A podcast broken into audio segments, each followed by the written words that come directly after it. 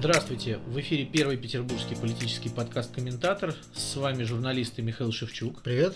И Сергей Ковальченко. А Сегодня свой очередной выпуск мы начинаем с э, обсуждения приговора по делу сети. Да, сеть это надо напомнить, наверное, немного тем, кто а, не в курсе, хотя вряд ли кто-то не в курсе. Это а, организация из молодых людей, которую не так давно судили Э, на достаточно большие сроки. Э, те, кто, э, по мнению следователей ФСБ, был причастен к этой организации, получили вот 18 лет колонии, 16, 14, 13. Самый маленький срок по этому делу составил 6 лет лишения свободы. По мнению ФСБ, сеть была террористической организацией, которая готовила теракты Э, во время чемпионата мира по футболу, а также президентских выборов. Начали раскручивать это дело еще осенью 2017 года, вот только сейчас оно э, дошло до э, приговора. Но дело, прямо скажем, с самого начала было очень-очень мутным и неправдоподобным, потому что очень много было свидетельств о том, что показания Э, из последственных выбиваются пытками. Э, там все было как э, в худших образцах вот криминальной прозы, какие-то пресс-хаты, пытки электрошоком, избиения, шантаж, угрозы. Ну, конечно, конечно же, задержанные давали признательные показания, просто потому что их очень серьезно избивали и пытали. Э, очень много вещественных доказательств было по э, утверждению адвокатов и самих э, задержанных подследственных подброшено просто-напросто там оружие какое-то, к которому они не имели отношения, и даже наркотики были в каком-то эпизоде. Вот, в общем, дело, по большому счету, слепленное из ничего, вот, из, как говорится, грязи и палок. Ну, давай так, эти парни занимались страйкболом. Страйкбол это такой, ну, игра в войнушку, э, переодеваются люди в военную форму, в камуфляж, бегают по лесам с фейковыми автоматами, там, пулеметами, пытаются изображать войну. Вот, э, дело это раскручивалось два года назад, э, чуть больше двух лет назад были аресты, были аресты произведены в городе Пенза, поэтому еще одно название этого дела Пензенское. Вот шесть э, подсудимых, которые были осуждены на этой неделе, они из этого города. Дмитрий Пчелинцев, руководитель, по мнению следствия, организации «Сеть» э, получил 18 лет лишения свободы. Еще двое подсудимых э, в Петербурге ожидают суда, говорят, что он будет в течение двух недель. Это Юлий Бояршинов э, и Александр Филинков, который первым заявил правозащитникам о пытках. И после того, как признался Филинков, когда представители ОНК нашли у него на теле следы электрошокеров, начали Э, в Пензе признаваться ребята в том, что их тоже пытали. Слушай, мы не сказали о главном. Э, здесь самым главным элементом дела сети э, является то, что все подсудимые, уже осужденные точнее, все они являются леваками. Вот, и в, том, в той или иной степени анархистами. Они принимали участие в различных акциях, которые проводят с левой организации, Э, официально не зарегистрированные. И, собственно говоря, это дело против вот э, какой-то э, левоориентированной части молодежи. Вот это, пожалуй, главное, что привлекло внимание многих экспертов, поскольку все это теперь выглядит так, как будто бы государство просто разгромило левацкое подполье. И, собственно говоря, сами-то силовые органы всячески давали понять, что так оно и есть, что вот мы имеем дело с какими-то там э, чуть ли не народовольцами новыми, которые там где-то в подвалах готовят э, новые заговоры, там варят бомбы, э, которые собираются бросать в правителей, так же, как это было там в середине 19 века. То есть вот политически это дело выглядит именно так. То есть борьба государства с какими-то радикальными левыми анархистами. Вот что, наверное, политически главное э, в этом деле. Ну да, но вот э, доказательная база достаточно слабая, и это, в общем, признают все, кто за этим делом следил, потому что, ну, найденное оружие, оружие зарегистрированное, да, там у парня нашли ружье охотничье, так оно как бы еще от деда ему осталось. Ну, кому-то из них пистолет подбросили, насколько я да, помню. Да, кому-то подбросили пистолет, найден какой-то порох, э, вот, то есть вот доказуха-то на самом деле никакая, потому что э, люди, по сути, получили срок за какие-то намерения, то есть государство считает, ну, что... Будем они... прямо говорить, за кухонные разговоры, в общем-то. Да, совершенно верно, за кухонные разговоры, за разговоры на природе, вот, при том, что человек единственный, кто дал показания, это парень, который тоже, ну, в общем, они говорят, что его тоже пытали, и то я смотрел видео с его показаниями на суде, он говорит, что вот, а может быть это было, а может быть и не было, а вот пистолет я не помню какой марки, а был он настоящий или он э, игрушечный, я тоже не понимаю. То есть показания на суде были, конечно, вот не было такой прямой доказухи. То есть вот это все, это все как-то вот сшито белыми нитками совсем. Ну, то есть, э, иными словами, силовикам не удалось доказать вину э, подсудимых э, обществу. Совершенно верно. Но государство сказало да, и, в общем, судьи Это дали... удивительно, да, то есть суд э, выдает э, те сроки, которые запрашивало обвинение, и эти сроки, они просто какие-то лютые. Да. Вот. Посмотри, э, даже вот в параллельном деле Нового Величия, тоже еще одна такая псевдоорганизация, которая сейчас как бы, как бы раскрыто э, чекистами, и тоже э, там сейчас уже выносятся первые приговоры, даже там нет таких лютых, э, лютых вот приговоров. То есть, там, люди получают там полтора года, условно, два с половиной года, а тут, понимаешь, 18-16 лет. Э, даже Эдуард Лимонов э, в начале нулевых, когда его сажали за подготовку вторжения там, в Казахстан, получил 4 года. Вот, Хвачков получил в конечном итоге полтора года. Владимир Хвачков, который э, готовил покушение на Анатолия Чубайса. Э, из таких крупных политических дел, которые я могу вспомнить, сопоставимые сроки получали в двух случаях. Получали приморские партизаны там по 25 лет, но они в конце концов действительно занимались там убийствами. Да, и совершили уголовные преступления. Вот, э, и получали еще более крутые сроки националисты по делу Борн, боевой организации русских националистов несколько лет назад. Это было тоже очень громкое дело. Наоборот, ультраправые тогда оказались в такой ситуации. Там э, трое получили пожизненные заключения, э, один человек 24 года, еще один 18 лет. такие серьезные очень сроки. Но, но Борн, было убийство. Борн, опять-таки, да, занимался убийствами. И вот удивительно, то есть у нас как будто бы государство, понимаешь, не делает разницы между вот людьми, которые убили, которые, ну, ну, то есть с точки зрения государства, они как бы собирались убить. Вот.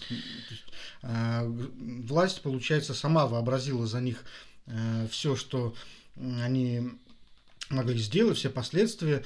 Э, то есть э, вот у них находят, например, там брошюры вот Маркса и Энгельса, действительно были такие вещдоки в результатах дела в сети, вот, и сразу реконструируют всю, всю цепочку событий последующих, да, то есть вот у них, значит, Маркс, значит, у них будут теракты, значит, у них будет революция, вот, значит, мы их уже и сажаем, так, превентивно.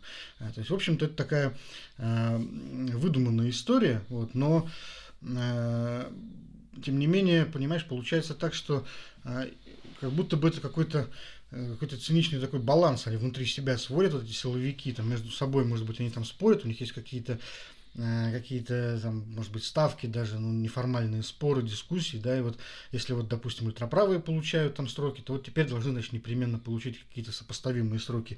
Леваки, да. И леваки, да, и вот сейчас мы, если даже леваков таких нет, вот, значит, то мы их вот сейчас придумаем, сделаем и посадим, просто для того, чтобы это выглядело как баланс, вот как-то так вот мне это видится. Ну, или еще одна версия, что силовики мстят за вот это вот унижение, которое они пережили э, летом э, в делах э, Э, Ивана Голунова и Павла Устинова, когда вот они были вынуждены уступить, причем уступить с позором на всю страну, они были вынуждены признаться в собственной некомпетентности, несостоятельности, и вот теперь они просто-напросто мстят таким образом. Вот у меня еще одна такая версия. Ну, возможно, потому что, например, Егор Жуков, э, по которому тоже силовики были вынуждены отступить, сейчас дает интервью Пузнеру на всю страну.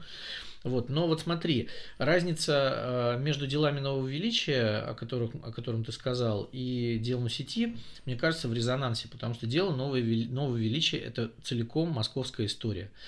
Там есть девушки. Э, в деле сети девушек нет. Э, значит, известные московские деятели э, придают это все огласке, и известные журналисты, общественные деятели, в общем, следят за делом Нового Величия. Оно, значит, был марш матерей, то есть чем больше общественного резонанса, тем э, меньше силового давления. То есть силовики отступают тогда, когда они чувствуют, что общество все-таки каким-то образом на них наседает. По делу сети этого не было. Э, не было ни одной э, большой акции протеста по этому поводу. Да, и петиции не было, я не помню. Да, не было пикетов, не было никакого практически общественного резонанса, только одиночное пикетирование. И вот недав, недавний фильм, который сделал канал 7 на 7, вот, который сейчас разошелся по интернету, это единственное такое большое сборник того, что было по делу сети. То есть, ну, по большому счету, стране на, на вот этих ребят которые получили огромные сроки, да, вот там тот же Пчелинцев, у него практически испорчена жизнь вся 18-летним сроком, потому что ему, э, значит, сидеть на строгой зоне, и им всем дали строгий режим, у них не засчитывается сидение в СИЗО, они больше двух лет отсидели в СИЗО перед судом, как день за полтора, как всем остальным, потому что у них террористическая статья тяжелая.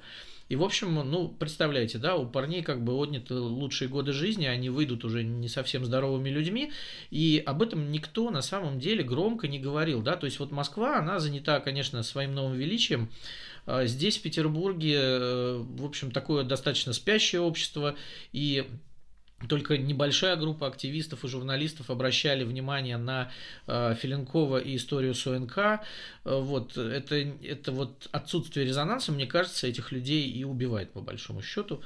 Э, вот такая вот история. Чем больше огласки, тем меньше сроки. Ну, с этим трудно спорить. Вот, конечно, давайте будем надеяться, что все-таки общество какие-то выводы будут делать, будет делать в дальнейшем, и все-таки надо в таких случаях, наверное, больше давления общественного оказывать на тех, от кого зависит решение вопроса. Ну да, потому, понимаешь, потому что, еще раз вот добавлю, когда было дело Голунова, несколько тысяч человек стояло под судом, когда ему выносили меру пресечения. По делу Нового Величия под судом не было никого. Да. Ну вот. что ж, переходим к нашим традиционным сериалам.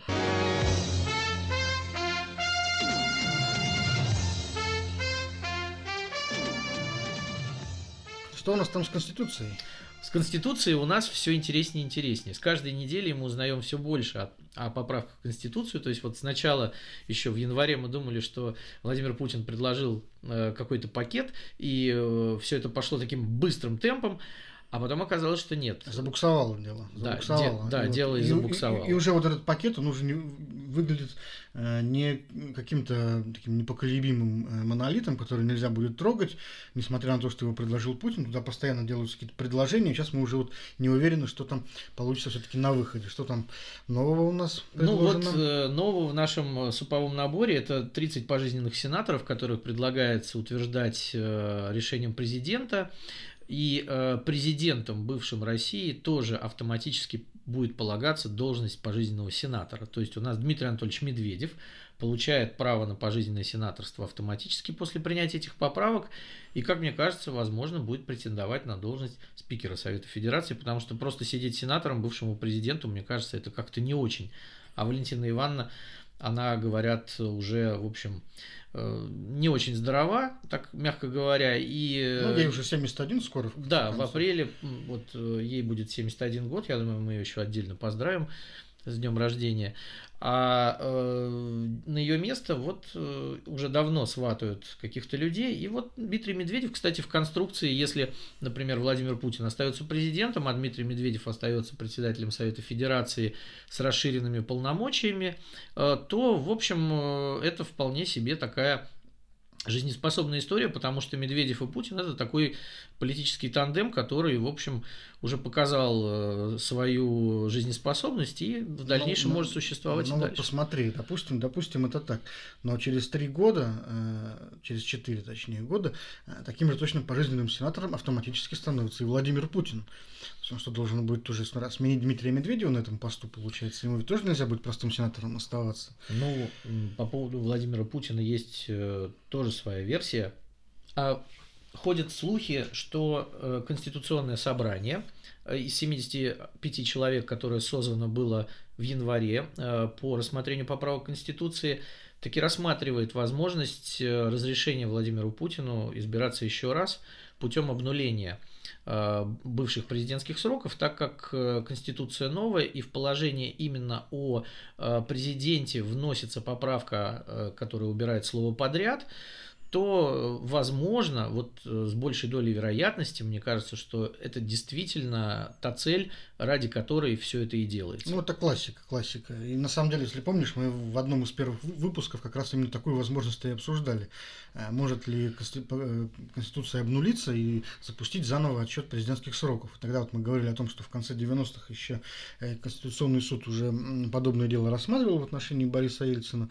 Но, конечно же, сейчас ситуация у нас другая совсем Конституционный суд может вполне вынести при необходимости совсем другое, диаметральное решение. Э, он так уже, собственно говоря, делал, как раз когда э, рассматривал вопрос о назначении губернаторов. Вот. Ну, вот это вот классическая схема, по которой э, всегда продлевали свои сроки губернаторы э, регионов Российской Федерации. Благодаря вот именно такому механизму у нас некоторые губернаторы еще с начала 90-х сидят в своих креслах, хотя по документам не имеют права занимать их больше двух сроков подряд. Вот они каждый раз вот занимают их два срока подряд, потом оказывается, что у них вот еще есть два срока подряд, а потом еще два срока подряд. Да. И, ну, технически, знаешь, это возможно. Но вот я просто обратил внимание, что на протяжении всего времени, пока обсуждается Конституция, э, постоянно, с частотой буквально там несколько дней, э, появляются различные варианты, которые касаются как раз будущего именно Владимира Путина. То есть сначала все говорили о том, что он наверняка э, уйдет в Госсовет, раз он его создает, потом говорили тут же о том, что он, вероятнее всего, станет спикером Госдумы, потому что вот Госдума получает там новые полномочия. А сейчас вот говорят о том, что Владимир Путин э, может стать спикером Совета Федерации после того, как закончит свой президентский э, президентский срок. А еще один вариант, что Владимир Путин использует Конституцию для того, чтобы продлить свои полномочия и запустить их заново. То есть постоянно появляются какие-то вот новые для него варианты трудоустройства. И мне кажется, что это все фольга, понимаешь, такой отстрел против ракетных ловушек нам все время предлагают какие-то новые варианты только для того, чтобы вот в дыму замаскировать какое-то истинное намерение Путина после 2024 года. Э, что-то он, вероятно, задумал такое, о чем мы должны все узнать только в последний момент. Вот, а до этого мы вот вынуждены э, будем обсуждать, там, куда он уйдет, не уйдет, если уйдет, то куда уйдет, на какую должность. Ну, это все, вот, мне кажется, такой завеса. завеса. А не слишком ли рано? все это началось? Ну, тут, конечно, тоже трудно спорить. В принципе, рановато, да, 4 года. Потому что 4 года, в общем-то, страна будет жить как э, вот э, в кастрюльке с кипящим бульоном, там, вечно выскакивая из него вот, ошпаренными. Да, рано вроде бы. Но может быть это указывает на то, что Путин собирается закончить всю эту историю раньше, чем полагается. Ну вот э, как раз-таки э, мне кажется, что те варианты, которые ты нарисовал, это как раз э, смотрины для общества вот этих вариантов. То есть нам дают возможность обсуждать. О, Господи, и... когда это нам давали возможность что-то обсуждать? Нет, я имею в виду, что обсуждать и смотреть на реакцию, да, вот как, как люди воспримут это все, вот э, такой вариант, секой вариант. Мне кажется, что вариант с Путиным спикером вряд ли возможен. Ну, ты представляешь себе Владимира Владимировича, сидящего на трибуне там и э, проводящего там эту перекличку сенаторов. Ну, мне кажется, что это как-то вот для Владимира Владимировича уже человека, вошедшего в историю, вряд ли возможно. Для Дмитрия Анатольевича вполне себе. Ну, это, вот. конечно, очень большая проблема вот, э, современной России, с которой мы, в принципе, сталкиваемся сталкиваемся впервые, наверное. Дело в том, что в России э, до сих пор не, не было возможности сложиться традиции э, бывшего президента. То есть мы не знаем до сих пор, как поступать с бывшими президентами. То есть, например, в Европе там, или в Штатах. Э, там, или в Украине, страшно сказать. Ну, Украина... Живет уже четыре бывших президента, и ничего страшного с ними mm. не произошло за это время. Вот, да, ну, можно, конечно, Украину в качестве, в качестве примера взять, но мне бы хотелось какие-то более э, э, традиционные, более классические э, брать примеры, потому что есть страны, где президентская традиция все-таки существует гораздо дольше, чем э, в Украине. Соединенные Штаты. Например. Да, вот. Ну, там, как грубо говоря, вот бывший президент, например, он основывает какой-нибудь, допустим, фонд э, там, мира или там, помощи каким-нибудь голодающим, занимается тем, что э, читает лекции в университетах, э, ездит там по миру с какими-нибудь миссиями, выступлениями, ну, в общем, ведет такую простую безгрешную жизнь, там где-то э, на заднем фоне иногда что-нибудь комментирует, но, в общем, ну, в общем, такой, пользуется такой заслуженной пенсией, но при этом публичной. Да? Вот в России есть полтора случая бывших президентов. У нас вот есть э, пример Бориса Ельцина, который просто ушел на пенсию, вообще исчез со всех радаров и никаким образом больше не участвовал в политике, только там через несколько лет он стал позволять себе какие-то очень редкие и скромные там комментарии. Но, понимаешь, Ельцин на момент своего ухода был уже весьма стар в первую очередь, я имею в виду морально стар, то есть не по паспорту, а, потому что ему было 68 лет. Только так же, как и Путин. Так же, как Путину сейчас, да. Но, э, в общем и целом, по состоянию здоровья он был конечно же, стар. Вот, и, и морально он уже был стар, он символизировал всем другую эпоху, он ушел. И вот еще есть такой пример Михаила Горбачева, который у нас э, не был президентом России, но был президентом СССР, и вот он живет в эмиграции, э, за границей. Ну, конечно, он может в любой момент приехать в Россию. Он и приезжал неоднократно, и даже пытался здесь партию какую-то создать. Но в политической жизни, вообще в общественной жизни России, он, конечно же, на регулярной основе участвовать никаким образом не мог. Вот. Дмитрий Медведев, вот бывший президент, он все еще в обойме, он еще молод, ему как бы не в эмиграцию э, отправляться не, нет причин, э, не на пенсию. Вот что с ним делать, что делать с Путиным, мы не знаем. Вот, вот, вот как с ними поступать? Вот был человек президентом, вот разве можно его просто так вот взять, отпустить, ну, чтобы он там занимался каким-то своим делом? Ну, в царистской традиции, э, в русской, вообще правитель правит до конца своих дней, и должность президента делает человека, который на этом месте царствует сакральный практически, да, вот у нас там гимн России священная наша держава. Вот и... Медведев же не стал сакральным персонажем. Э, Медведев он, не стал... Он, он комическим персонажем стал, да, но не сакральным Да, точно. но тут э, речь идет о том, что человек красит это место, в данном случае Владимир Владимирович конечно, является таким символом уже самого себя. Вот как мы не раз говорили, что Путин это уже должность практически, а не фамилия.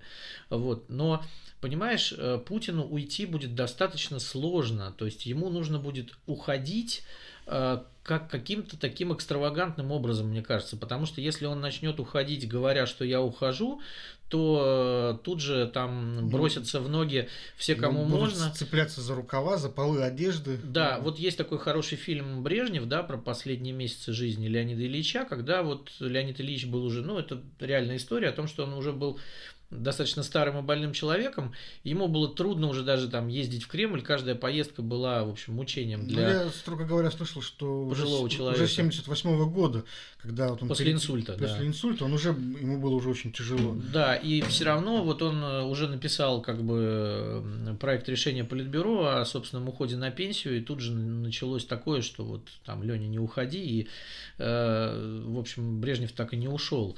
Хотя, в общем, было бы логично не мучить человека дальше, да, но вот после него начался этот парад старцев, когда, как это называлось, гонкой на лафетах, потому что хоронили советских руководителей каждый год Кремлевской стене. Э, и вот как быть, мне кажется, тут Путин сам должен думать, как ему быть дальше. Вот либо он хочет закончить так же, как Леонид Ильич, Э, либо он хочет все-таки закончить, остаться в истории и как-то завершить э, на подъеме свое правление, может быть, да, там довольно спорное и странное тоже местами, но все-таки там э, надо признать, что Путин, конечно, там, ну, один из э, таких э, великих российских политиков, который останется в истории, да, там, вне зависимости от отношения ну, к еще Путину. Как, как, есть еще, конечно, вариант, который еще не рассматривался, вот это попытаться пробиться на какую-то международную должность. Ну, допустим, не генсек ООН, наверное. Вот, ООН... А почему нет? Ну, попытаться можно. Мне кажется, что вот Запад не допустит Путина на эту, на эту должность. Ну, потому что он будет слишком энергичным и активным на ней. Ну, из принципиальных соображений, просто из, из принципа. Вот, я бы на месте Запада подумал, кстати, хорошая должность была бы Путин, генеральный секретарь ООН, почему нет? Вот, и, э, конечно, для них там есть тоже свои страхи и фобии, но во всяком случае для, мне кажется, и для Путина, и для России это такой хороший выход. Уже нельзя все время сидеть на одном месте и э, там 20 лишним лет делать одно и то же. Как бы мир уже ушел далеко, мне кажется, а Владимир Владимирович остался все-таки со своими вот этими советскими фантомными страхами, которые он никак не может преодолеть. Mm-hmm. Вот. Может быть, если он нас послушает как-нибудь, это ему поможет. Вот. Но мне кажется, что э, все-таки э, самый альтернативный вариант. Он. Альтернативный он. Да, может быть альтернативный он, да, там с Венесуэлой, Северной Кореей, Ираном. Но захочет ли Владимир Владимирович быть в такой компании, потому что ровня России все-таки там, как ни говори, это Китай и США, да, а не Северная Корея Венесуэла. Вот, самая большая страна мира, там обладатель ядерного оружия, в общем, с великой историей.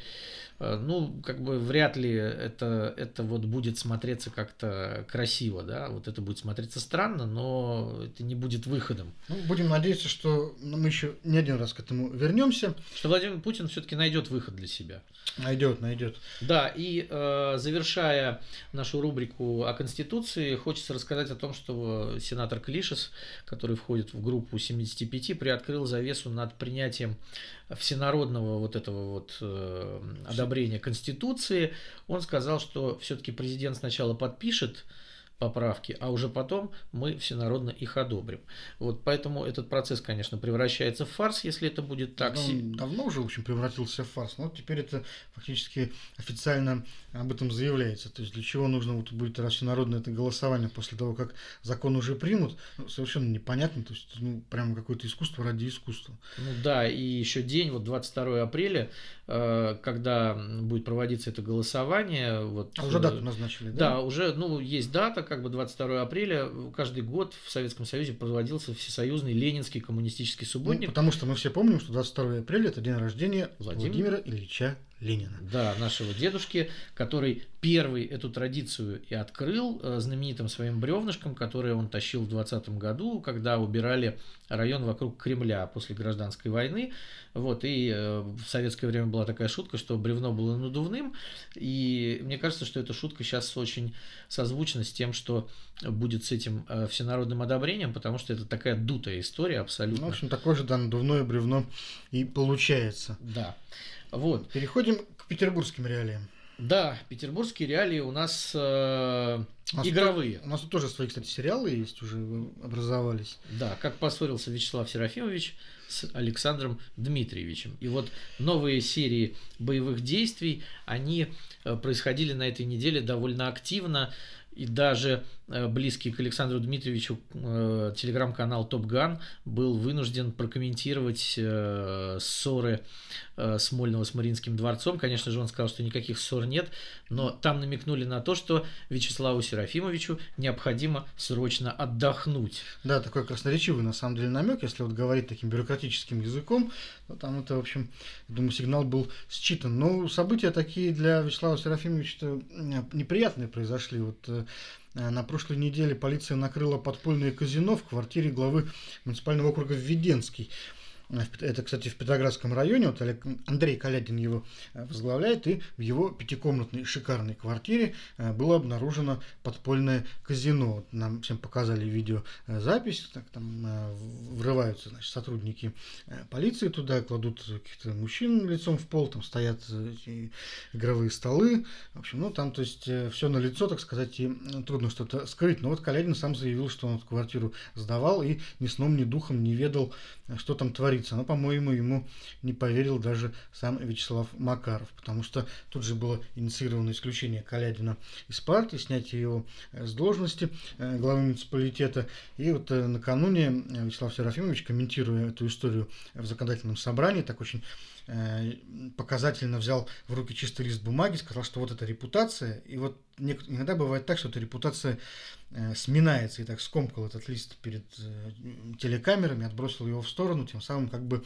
э, демонстрируя, что он теперь думает про своего верного соратника. Ну и, кстати, Вячеслав Серафимович очень удивился тому, что э, полиция годами не могла справиться с этим э, притоном. Удивительно вот. просто. Да, удивительно просто, что и сам Вячеслав Серафимович-то, видимо, ни сном, ни духом был. Э, как английская королева, он проснулся в одно прекрасное утро и узнал, какие безобразия творятся. В его непосредственном окружении, ближайшем, вот прямо в Петроградском районе, вот да. прямо ближайшие соратники по партии, патриот, я хочу подчеркнуть это. Я думаю, что еще неделю назад вот, если бы еще вот за день до э, этих новостей вот Вячеслава Макарова спросили бы, кто такой Андрей Калядин, он ответил, что это настоящий патриот своей страны, вот, который работает не для афиши и все свои силы кладет только на то, чтобы вот людям жилось лучше. Вот, а тут вот понимаешь такой вот удар. Да, и еще такой момент, что э, даже вот эта история тронула сердце Ивана Урганта, известного нашего петербургского артиста, который работает на Первом канале, и он в свойственной себе манере э, с юмором прокомментировал вот эту всю историю с подпольным казино э, в квартире Единорос, таким образом эта история вышла на федеральный уровень, то есть теперь вся страна знает, что в Петроградском районе э, в квартире деятелей Единой России работала подпольное казино. Вот. И Вячеславу Макарову, конечно, от этого, я думаю, что не очень приятно. Вот. И э, всяко разно э, спикер пытается, мне кажется, эту историю как-то сгладить, потому что ну, в первое время она вообще не комментировалась. Вот она была прокомментирована вчера, вчера, то есть они готовились к этому. Это, я думаю, была такая домашняя заготовка с белым листом. А самым главным, что вчера происходило практически на заседании законодательного собрания, это было объявление о создании парламентской комиссии по расследованию обрушения СКК. А, значит, инициаторами этого стали Максим Резник и Борис Вишневский, депутаты близкие к Вячеславу Макарову. По духу. Да, конечно, по духу, но не по э, политическому духу. Вот э, Максим Резник за один день собрал 11 подписей депутатов ЗАГСа из 50, э, то есть это все оппозиционные депутаты, которые считают себя оппозиционными, они подписались под этой бумагой. Вот, кроме ЛДПР и Единой России, конечно. Вот же. из сайта Союза архитекторов тоже пропало обращение, сделанное по поводу сноса СКК Петербургский. Э, и вот э, рассказывают, что на членов Союза вот из аппарата как раз Максима Соколова э, давили для того, чтобы они это обращение сняли. Обращение, конечно же, было критическое. Ну да, при этом э, товарищи Союза архитекторов, они, в общем, э, сами прокомментировали журналистам, но не, ну как бы не авторизованно, но, в общем, сняв, они тут же рассказали о том, что на них давили, причем давили несколько дней, обращение провисело 5 дней и исчезло как раз в прошлую пятницу. Вот, и они сказали, да, действительно, нас давили из аппарата Соколова. Вот, э, мы, в свою очередь, пытались узнать э, детали концессионного соглашения, но нам сказали, что не суйте нос не в свое дело. Вот так. Значит, а прокомментировал это глава фракции «Единая Россия» в парламенте Петербурга Александр Тетердинко, который является депутатом от этой территории. Вот, он, сказал, он э, рассказал, что э, концессионер получит на 50 лет эту территорию, размер инвестиций около 16 миллиардов будет, и жилье вокруг СКК не будет строиться, там будут какие-то, как он сказал, там спортивные активности сделаны ну, то есть вокруг. Он, то есть он раскрыл то, что Смольный пытался скрыть. Да, совершенно верно. То есть, ну, то есть смотри, вот на прошлой неделе еще все было совсем по-другому. Те оппозиционеры, которые хотели в ЗАГСе выступить с осуждением э, разрушения э, СКК, они э, не получали такую возможность от Вячеслава Макарова. То есть спикер довольно умело, как он давно уже научился это делать, затыкал им рот, не давал никому выступить, а тут вдруг проходит проходит неделя. И на этой неделе мы помним, что произошло. То есть у нас, во-первых, это дело э, Калядина э, в Введенском с подпольным казино. Во-вторых, э, то, о чем мы говорили в прошлом выпуске, отмена выборов в муниципальном образовании Ланское, да. бывшая Черная речка, где потерял свое кресло брат Вячеслава Макарова Василий. И вот после этих двух ударов вот, Вячеслав Макаров разворачивается, и дает трибуну всем критикам э, разрушения э, СКК э, в Мариинском дворце. Они невозбранно совершенно высказывают все, что думают по этому поводу, заявляют о создании комиссии по парламентскому расследованию, собирают подписи. Сам Макаров этому никак не препятствует. Ну, то есть мы видим контр-игру явную, да, совершенно, совершенно публичную. Верно. Все это началось вот с еще выборов Потом все это материализовалось э, в виде дискуссии такой заочной по поводу назначения э, уполномоченного по правам ребенка. Еще, кстати, не закончена эта история далеко. Вот. Но вот э, видно, что стороны, так сказать, обозначают друг другу свои позиции. То есть наносят ну, уколы такие фехтовальные. Ну, пока это, конечно, наверное, похоже с одной стороны на уколы, вот со стороны, по крайней мере, э, Смольного, это точно уколы, да, то есть люди э, из окружения Макарова уже выбиваются непосредственно. Вот. Ну, со стороны Вячеслава Серафимовича это пока напоминает такую, знаешь, боевую пляску, вот как у новозеландских маори, у них есть такой танец хака боевой, его можно сейчас увидеть, например, э, перед матчами по регби вот, с участием сборной Новой Зеландии, это такой устрашающий боевой танец, посмотрите обязательно в интернете, найдите, он очень колоритно, очень красиво так смотрится, когда вот эти маори раскрашенные в повязках, там, там слаженно так э, топают ногами, там разворачиваются, машут кулаками, так говорят «Ха!»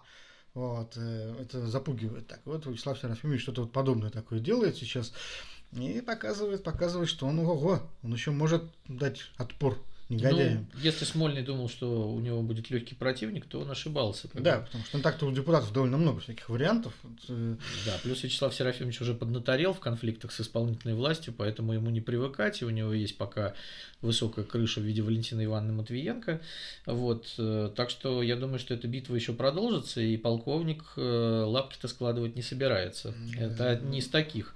Вот. Хотя связывают вот эти все боевые действия с тем, что на прошлой неделе Любовь Совершаева была наделена полномочиями по осуществлению внутренней политики президента в Санкт-Петербурге, Ленинградской и Калининградской областях. То есть вот до этого на сайте полпредства не было обозначено, это была такая министр без портфеля, а теперь вот Любовь Павловна получила себе полномочия. Ну, это какие-то уникальные, честно говоря, полномочия. Я не припомню, чтобы хотя бы э, какой-то заместитель полпреда э, получал вот именно такие странно сформулированные полномочия по осуществлению внутренней политики в Петербурге, Ленинградской, какой-то какой области вообще. Ну вот. да, и, кстати, непонятно, э, полномочия-то есть, а какие есть возможности у Любовь Павловны влиять? Вот, может быть... Просто, ну, вот структура полпредства, она немножечко другая всегда была. То есть был полпред, у него были заместители по отраслям, то есть заместители там, по экономике, там, по безопасности, э, вот, а в, непосредственно в областях были... Э, главный глав... федеральный инспектор. Да, главный федеральный инспектор.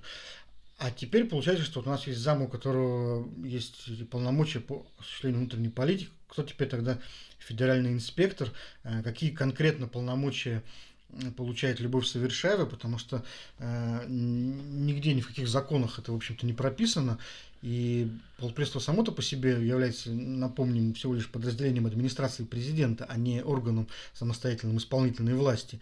И каким образом тогда, не будучи Эм, вот, э, не будучи, собственно, органом э, госвласти, можно осуществлять какую-то государственную политику, мне лично совершенно непонятно. То есть очевидно, что это какая-то такая символическая, символическая должность, с символическими полномочиями, которая просто должна показать, что вот Любовь Павловна Совершаева, она вот... Влиятельная женщина. Она, да, влиятельная и крутая женщина. Вот.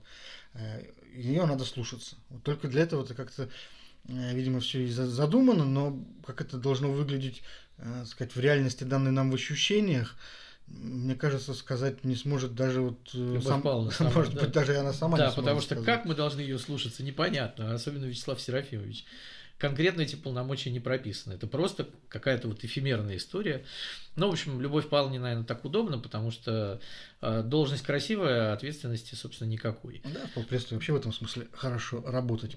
Да. Перестановки продолжаются, вот, то, тоже продолжается та тенденция, которую мы кто упоминали. Вот, у нас новый глава комитета по развитию транспортной инфраструктуры Андрей Левакин.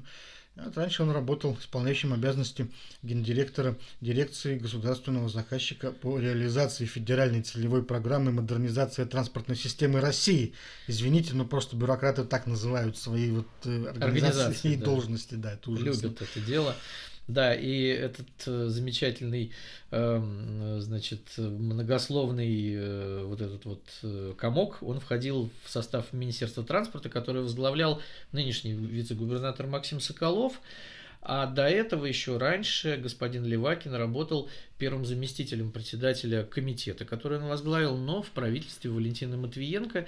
И тогда этот блок курировал вице-губернатор Юрий Молчанов, который сейчас является старшим вице-президентом группы ВТБ, э, которая строила и эксплуатирует западный скоростной диаметр в Петербурге. И я думаю, что будет претендовать на строительство восточного скоростного диаметра.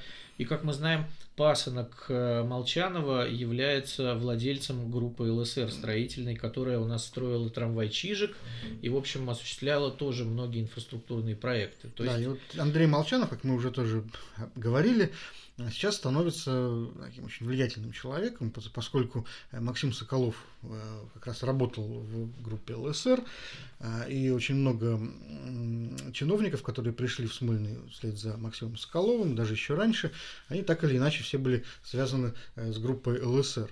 Вот. И Что, продолжается усиление влияния этой группы э, в кабинетах Смольного, вот что? Ну да, офис на Казанской улице переезжает потихонечку в Смольный, и, конечно, э, это не может не волновать, потому что одна крупная строительная структура фактически э, работает во власти, и она будет, то есть люди, выходцы из нее, будут решать, как будет осуществляться и кем строительство в Петербурге. Это возможно является конфликтом интересов. Но, по мнению губернатора Александра Беглова, это никак не влияет, в общем, на строительную политику в городе, и он спокойно разрешает назначение этих людей на должности, поэтому будем смотреть, что будет дальше у нас со строительным блоком и кто будет получать самые жирные подряды на крупные инфраструктурные проекты в Петербурге, если таковые будут.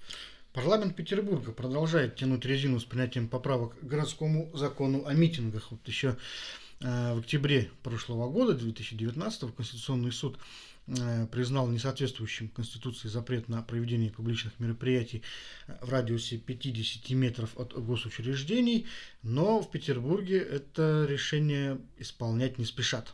Да, значит, э, уже год тянется эта волокита, и председатель комитета по законодательству ЗАГСа Денис Четербок говорит, что вот никак э, комиссия Э, комиссии и комитеты не могут справиться с тем валом поправок, которые поступили к этому закону. Хотя там достаточно простая история. Это запрет на э, проведение публичных мероприятий э, в радиусе 50 метров от госучреждений. Ну, слушай, и если поправочку-то ком... можно написать просто из двух строк. Но если комитет не может справиться с валом поправок, то может быть нам какой-то другой нужен комитет, другой глава комитета. Вот. Нет, ну Денис Четербок, как мы знаем, один из любимых депутатов Вячеслава Макарова, и я думаю, что э, это связано с тем, что Вячеслав Макаров не хочет получать под стенами Мариинского дворца митинги э, против себя любимого и своей партии «Единая Россия». И я думаю, что Александр Беглов тоже не горит этим желанием, и вряд ли они рады такому решению Конституционного суда. Просто это называется таким политическим саботажем, на мой взгляд.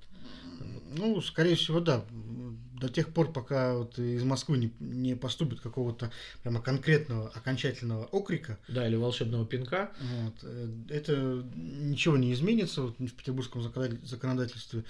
Тем более, что не может быть такого, чтобы, например, в Петербурге законодательство о митингах было более либеральным, э, чем в других регионах, чем э, в России вообще.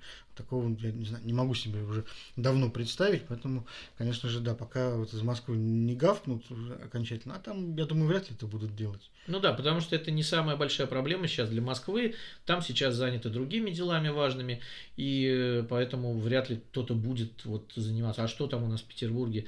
Э, не исполнили решение КС там по митингам. Да, кстати, еще один момент, э, еще одно такое не событие, а, скажем так, еще один слух, который возник в последние дни, тоже, видимо, занимающий умы наших отцов Отечества, э, пошли слухи о том, что могут пройти досрочные выборы в Госдуму уже в этом году. И уже на осеннюю сессию э, парламента Госдума не выйдет. То есть якобы могут пройти досрочные выборы. Что ты по этому поводу думаешь? Я думаю, что, во-первых, это, возможно, очередной стимул для Госдумы. То есть посылается такой сигнал из Кремля, что, ребят, не расслабляйтесь, Э, вам еще предстоит принимать э, президентский пакет во втором чтении. Нам бы хотелось, чтобы он принят был точно так же безропотно и единогласно, без всяких лишних обсуждений. Можно подумать, они так бы его безропотно не приняли. Ну, то есть такой, знаешь, очередной волшебный пендель, да, вот за, запуск такого слуха для э, стимулирования страха, потому что Госдума, конечно, не хочет распускаться раньше. Не секрет, что многие депутаты там знают, что они, возможно, не смогут избраться, а так лишнее время они сидят на своих местах, получают большую зарплату, зарплату, в общем. Ну хорошо, а по логике-то, по логике, вот смотри, у нас правительство ушло в отставку, э, перетасовывается так или иначе э, система государственной власти, а почему бы не уйти в отставку и Госдуме в таком случае? Да, создаются партии новые, да, вот э, одна за другой. И, возможно, люди из этих партий, как говорят, через Народный фронт пойдут кандидатами в депутаты Государственной Думы, чтобы э, как-то укрепить партию «Единая Россия» и сохранить для нее конституционное большинство. Возможно, кстати, что досрочные выборы – это такой хороший выход, потому что, опять же, Э, кроме политики есть еще экономика, и э, экономика российская лучше не становится. Э, с каждым годом все меньше темпы и так небольшого роста. Но, но, но понимаешь, именно это создает риски и угрозы. э, как раз повышается риск того, что на выборах начнут люди голосовать за оппозицию, ну хотя бы даже за КПРФ, именно на фоне вот этого растущего недовольства. Ну, надо будет как-то нейтрализовать КПРФ, значит. И... А как ты ее нейтрализуешь? Ну, она, в общем, как КПРФ и так э, партия достаточно договороспособна. Я думаю, что с Геннадием Андреевичем обсудят э, возможные, там, предположим, затухание активностей каких-то во время ну, выборов. А, а тогда в чем вообще тогда смысл? Понимаешь, э, я не верю в то, что хотя бы одна из вот этих новорожденных партий последнего времени получит не то что регистрацию, да, получит какую-то базу для того, чтобы э, быть э, избранной в Госдуму. Смысл в сохранении существующего статус-кво. Так он уже сохраняет, сохранен этот статус-кво. Зачем его тогда, собственно говоря, пересохранять заново? Ну вот, будут досрочные выборы, и Дума-то, то есть ну, сам... еще пять лет, они на пять лет еще получают себе передышку. То есть они получают ее сейчас. Ну, то есть разве вот. что продление полномочий. да, совершенно верно. Да, пролонгация э, Единой России как правящей партии, ее конституционное большинство, в котором Кремль уверен, потому что она делает все по щелчку пальца. Вот, скорее всего, и для этого возможны досрочные выборы. Но как бы такая большая необходимость есть ли в этом? Я не знаю. Вот, э, стоит ли надеяться на то, что это будет? И, или это не просто проброс, тоже непонятно. Но такая информация есть. Ну, Возможно... Видишь, вот сейчас мы живем в обществе, то есть в, таком, в такое время, когда э, во все стороны раскидываются вот различные вот эти ловушки, вот дымовые шашки, и мы э, там блуждаем в этом дыму и не очень понимаем, что там на самом деле в Кремле задумываем, задумываются, но можем только вот прогнозировать и э, готовить себя к самым разным вариантам. А этих вариантов, я думаю, что в ближайшие дни будет возникать все больше и больше. Да, и наша политическая жизнь становится интереснее, и это факт в последнее время. Ну что ж, тогда давай посмотрим, что у нас произойдет на следующей неделе. Через э, неделю, как всегда, э, комментатор э, выйдет с обзором главных политических событий. Оставайтесь с нами, подписывайтесь на наши группы в Телеграме и ВКонтакте, комментатор нижнее подчеркивание FM, следите за нашими выпусками на всех основных э, подкаст-платформах и сервисах. До встречи через неделю. До свидания. Пока.